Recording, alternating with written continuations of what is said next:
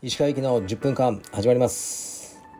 このチャンネルでは日本最大級のブラジリアン柔術ネットワークカルペディエム代表の石川行きが日々考えていることをお話しします。こんにちは。皆さんいかがお過ごしでしょうか？今日は9月の何日だ？えー、っと10ん？なんだ？いきなり最初からつまずいた。10ですね。10日。いやちょ10日じゃない。11日ですね。東京は暑いです。今日は長袖の T シャツを着て歩いたら汗びっしょりになってしまいました。まだ T シャツでね半袖で良かったようです。昨日の夜は恒例になっているライブをやりました。でいつものおなじみのメンバーさんたちといろんな話をさせていただきました。ありがとうございます。で今日はまた僕は朝クロスフィットで汗をかきもう今日もね死にました。昇天しました。でその後はえー、っとそうだ今日はあそこに行ってきましたよ。東京中央美容外科世田谷院ですね。僕が、まあ、案件として受けたねあのー、ですけど目の熊取りの施術を受けました。ちょうど1ヶ月ぐらい前です。でそのビフォーアフターの写真撮影というものに行ってまいりました。でこれは数日中に僕のインスタにも載っけますし東京中央美容外科世田谷院の公式インスタグラムまた多分ホームページとか LINE などでも公開されるだろうと思います。ビフォーアフター結構違いますよ。あの今日はその TCB のお姉さんも「あこれすごいすごい分かりやすくていい」って言ってたのでバンバン使っていただきたいなと思います。ではレターに参ります。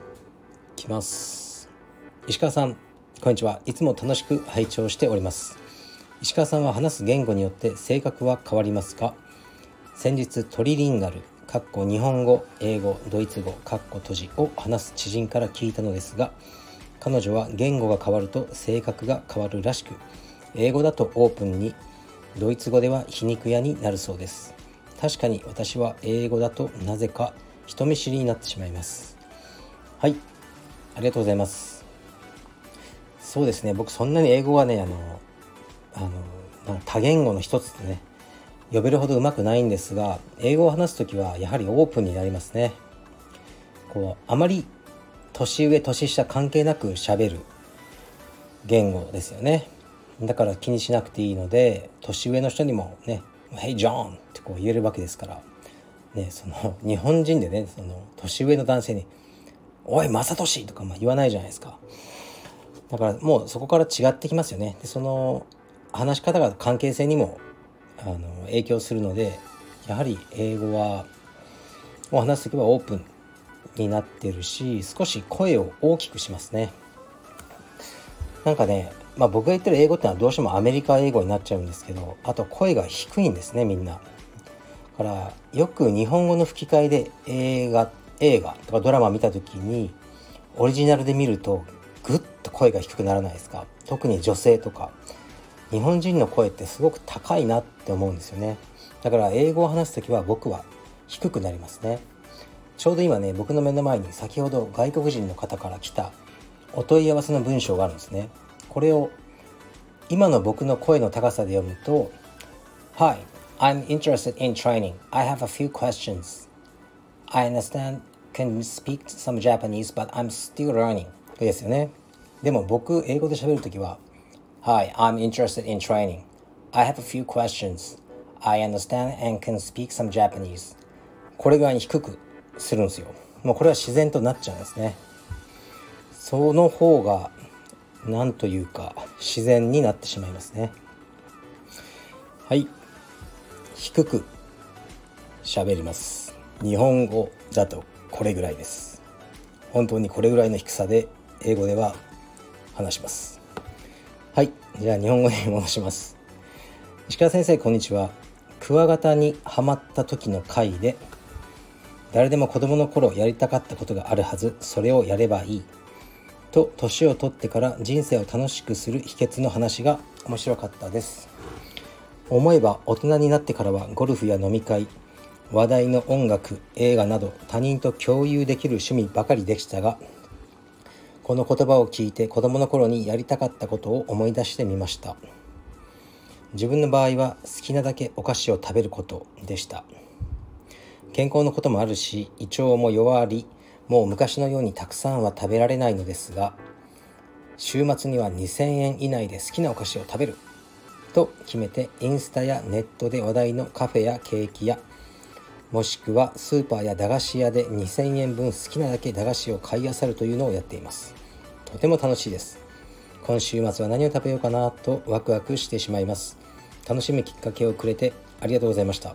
これからもラジオ楽しみにしています。はい。ありがとうございます。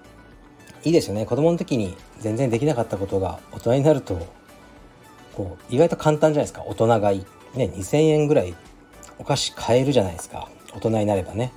子供の時は全然そんなの無理だったんでだから僕もそうなんかねあれをやったんですよね。数年前に僕桃が大好きなんですね。あの一番好きな食べ物はって言われたら桃ってね多分答えちゃうと思うぐらい桃が好きででも割と高いじゃないですか。だから子供の時はまあ福岡ってその桃がねそんな取れるところはないしそんなにねこう好きなだけ食べていいという環境にはなかったんですね。だからあみんなで1個2個とか家族でそういう感じだったのでいつか桃を死ぬほど食いたいと思ったんですね。で、えー、結婚して妻にそれを思い出してで妻に「ちょっとさ桃を大量に買ってきてくれ」もう俺はよく頑張ったって今まで仕事好きなだけ桃が食いたいって言ってでうちの妻も なんか「そうだね」分かったって言って30個ぐらい買ってきたんですよ桃を。で今日は桃祭りだっていうふうに言ってじゃあ俺は好きなだけ食うぞ。で桃を食べ始めたら3つ食べた時にもうちょっと吐きそうになったんですよね。うって。で妻は「えももうダメなの?」みたいな感じだったんですけど「いやおかしい。何かがおかしい」俺はもっといけるはずだと思ったけど全然入んなくてその日からねちょっとしばらく桃が好きじゃなくなったぐらいあのなんかうってきたんですよね。でも悔いはないです。あの子供の頃からの夢をね実現できたので悔いはないですね。はい。ちょっとレベルのね低い話になりましたけど何でもねもうやっていきましょう、うん、今日は偶然まあ若い女性と少し話してたんですけど若い女性っていうかねあの話す機会があったんですけどこう、ね、まだ免許も持ってないけどこれからね大型の二輪の免許を取ってドゥカティに乗りたいんだって言っててめちゃくちゃいいなと思いましたね。あかっこいいだろうなと思ってそういうねこう夢をどんどん実現していきたいなと思います。はい。最後いきます。あこれはですねこの間僕がご相談いただいてお答えしたことがあってそれに対するまたあの反応ですね。で僕がこれから、ね、いろんなことをお答えあのしてるんですけどそれを受けてこういうふうになったとか後日談をね後日談を教えてくださいって言ったらこれが届きました。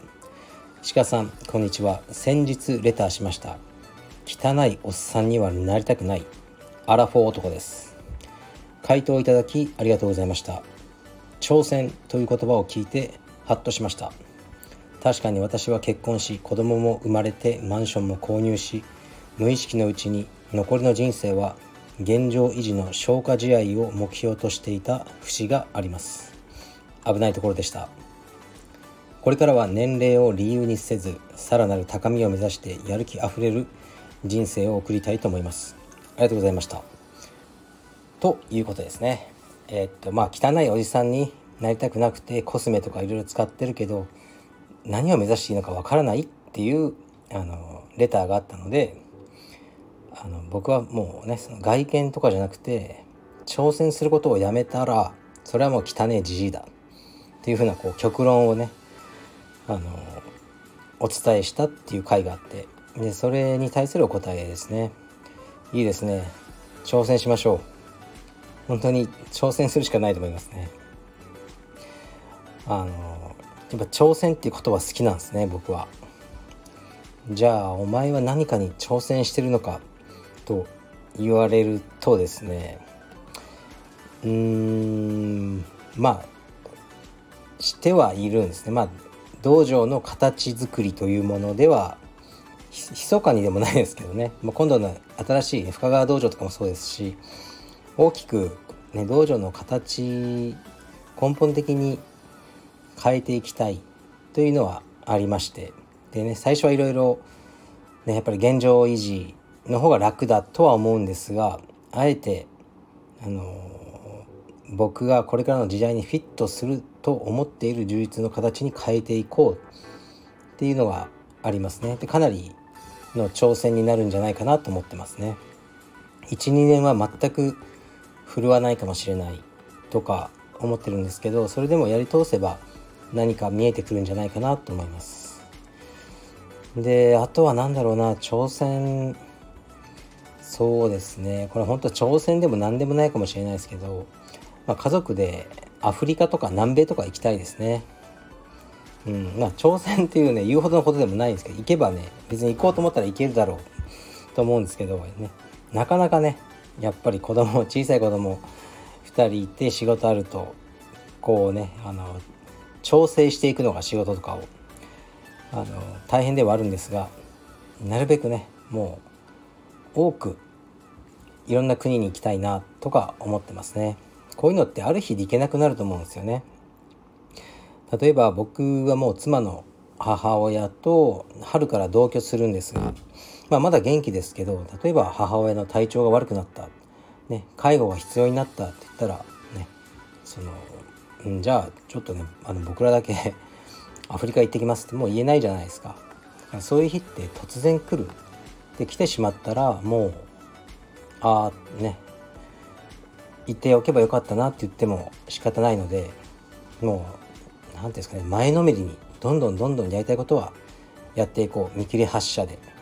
その経済的とかいろいろな準備がねまだできてないんじゃないかと思っていてもねまあ、なんとかなるでしょう。と思って僕は夢を実現していこうと思ってます。はい。